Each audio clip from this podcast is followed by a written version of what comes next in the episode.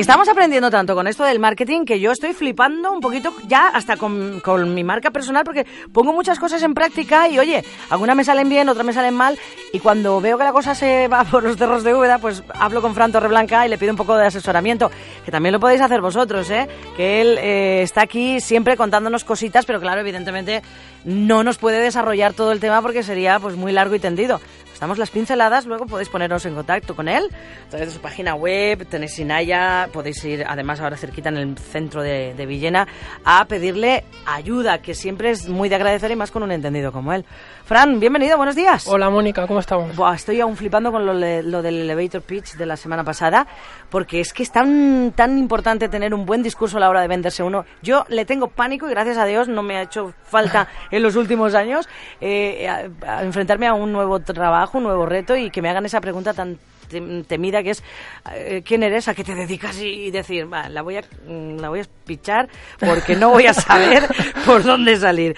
Pero bueno, aún pensando en eso, ya me traes otro concepto que me parece también alucinante. Hablábamos de marca personal, ahora vamos a hablar de estrategia de marca con otro palabra, flagship.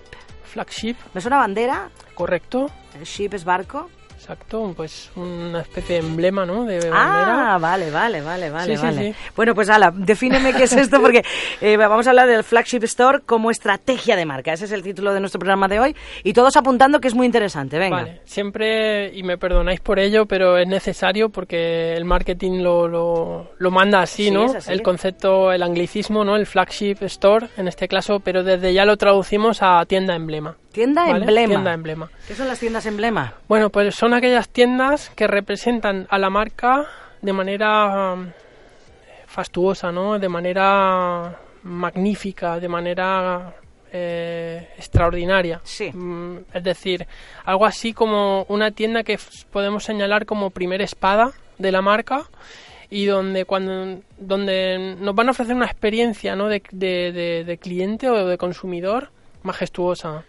Eso, eso eh, tiene que ver más con, el, con la marca que Sí. con el propio producto. Lo has clavado, Mónica. Ah. Es decir, es una tienda que vende marca antes que producto.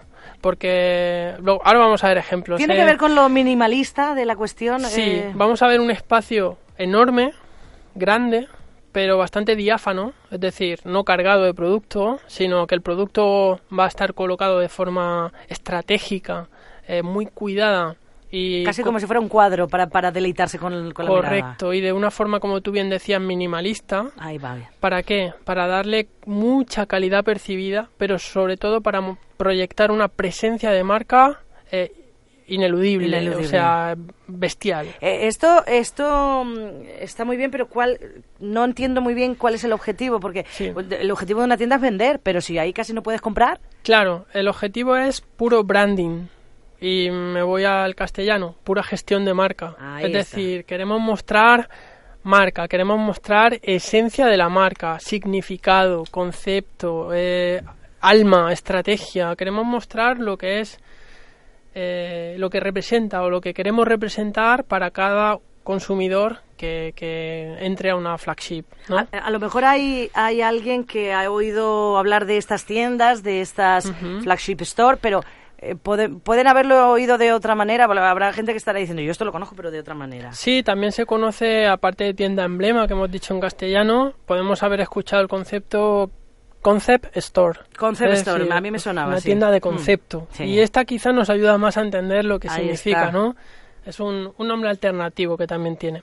Eh, son, eh, claro, evidentemente estoy intentando yo misma pensar y se me va en la cabeza siempre a grandes marcas. No sé, hay tiendas de Apple, tiendas de... ¿Son gra- las grandes marcas las que pueden hacer esto o, a- por el momento son las únicas que lo hacen? Sí, sí. Claro, evidentemente la opulencia Exacto. manda. Para esto necesitamos recursos, recursos económicos y sobre todo tener una pues una presencia, como te decía, ineludible y esto suele ocurrir pues en el centro de las ciudades, en Y de las locales grandes de las ciudades. grandes ciudades, Claro. exacto, eh, locales emblemáticos, pues que tengan algún matiz histórico, algún matiz eh, Arquitectónico, arquitectónico claro. llamativo. Ujú. Eh, bueno, pues mm, tenemos clarísimo qué tipo de locales y qué tipo de ubicaciones céntricas. Y lógicamente, pues para esto tenemos que pensar en grandes marcas tipo Apple, tipo Nike, Desigual, tipo Adidas. me viene a la cabeza la de Madrid, que es flipante. ese Zara. Eh, Bueno, pues eh, Exacto. seguramente vais a ver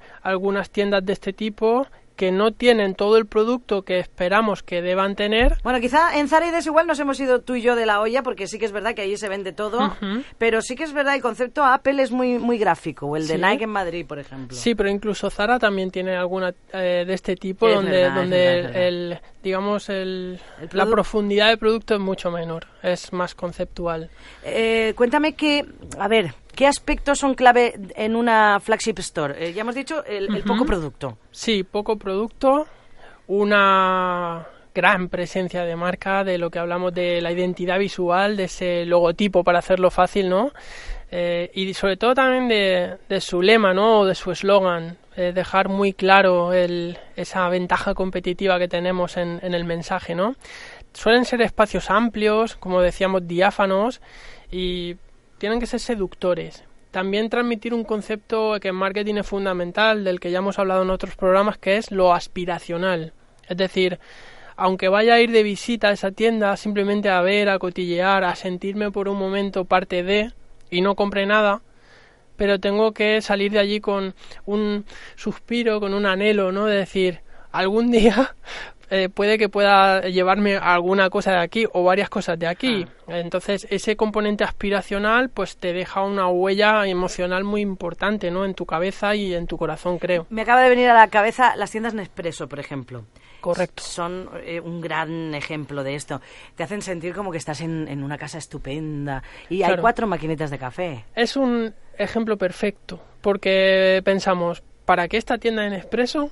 Sí, tenemos Nespresso en casi cualquier Eh, Vas al corte inglés, Nespresso, supermercado. en supermercado venden las cápsulas. Claro, o hago el pedido online y no me cobran el porte si hago pues un pedido mínimo, ¿no? Exacto. Y no me tengo que, marear. exacto. Para que una tienda en el centro de la ciudad, pues Exacto. eso es una flagship o una concept store, ¿no? Poco producto, tú lo has clavado, ¿no? Cuatro maquinitas, unas cuantas capsulitas y un espacio enorme que dices, qué desaprovechado, ¿no? No, no, no. Es no, que es al contrario, parece además, hasta po- podría mm, eh, semejarse a una, una tienda de muebles, así un poco minimalista. O sea que Claro. ca- cambian los conceptos. Pero, ¿qué debe de suceder en, un- en una, una fl- flagship store para que impacte al público? Porque ya, vale, venga, muy bonito la decoración, pero algo tendrá que Mm. llamar la atención del público, sí, ¿no? no sé si recuerdas un programa que hicimos con una secuencia que para mí es espectacular, que es estímulo, emoción, decisión y recuerdo. Buah. El estímulo, ¿no? El, el- la propia entrada al lugar es un estímulo, porque estás viendo concepto de marca. Emoción, pues lógicamente estás viendo poco producto y un ambiente eh, que te seduce, ¿no? Estás viendo poco el producto, pero el producto yo creo que más interesante en ese Claro, momento, ¿no? Exacto. Decisión. Pues si no en ese momento, sabes que a largo plazo ya estás que generando una decisión de compra sobre esa marca. No, no tiene por qué ser ahora. Seguramente será no sé cuándo, pero será. Está ahí. Y luego recuerdo, que es lo que te vas a llevar, ¿no? ¡Wow! ¡Qué sitio tan increíble! No he comprado nada o he comprado apenas esto, pero uf, he estado aquí, ¿no? Seguramente. El boca a boca. Claro, o el Instagram. O el Instagram, claro. Vale, boca a boca digital, es ya hemos conseguido que el propio cliente haga eh, publicidad Claro, de nuestro imagínate de que marca. voy al Nespresso, me compro apenas unas casulitas nuevas de un sabor nuevo, de café de no sé dónde, pero me dan una pedazo de bolsa increíble, ¿no? Y, oye, me apetece echarle la foto porque yo que sé, he estado en la tienda Nespresso de no sé dónde y, exacto. pues fíjate, he comprado las mismas cápsulas que hay en otro súper, pero no son las mismas. Claro, porque llevo la bolsa, que es Claro. Escúchame, se puede aprender muchísimo de esto, ¿eh? se puede aprender muchísimo. Eh, está claro que no somos seguramente la mayoría grandes marcas, pero sí que podemos aprender sobre esa experiencia de, de visita a nuestro punto de venta, por pequeño que sea y por cosas comunes que tengamos. Yo lo que quiero es haceros un poco pensar sobre ello y de qué forma pues sacar aspectos positivos de esta grandeza. Desde luego que sí. bueno, pues ya sabéis, Flagship Store o Concept Store, esas tiendas tan alucinantes que, claro, estamos deseando, porque, vamos, sean francos, los que tienen este iPhone y, usan la marca Apple, que no les mola a ustedes bajar a Murcia o ir a, Valencia a la tienda y sentirse ahí súper super guay. Claro, el simple hecho de cruzar la puerta ya significa cosas. Es alucinante. Bueno, pues desde luego que hemos aprendido un montón, como siempre, con nuestro querido Fran Torreblanca, pero desde luego no queda aquí la cosa porque este eh, es uno más. En la semana que viene tendremos mucho más y hablaremos eh, de marketing, como siempre, que lo tenemos ya metido en el corazón. No se lo pierdan todos los jueves. Fran, pues lo dicho, el jueves te esperamos. Gracias, Mónica.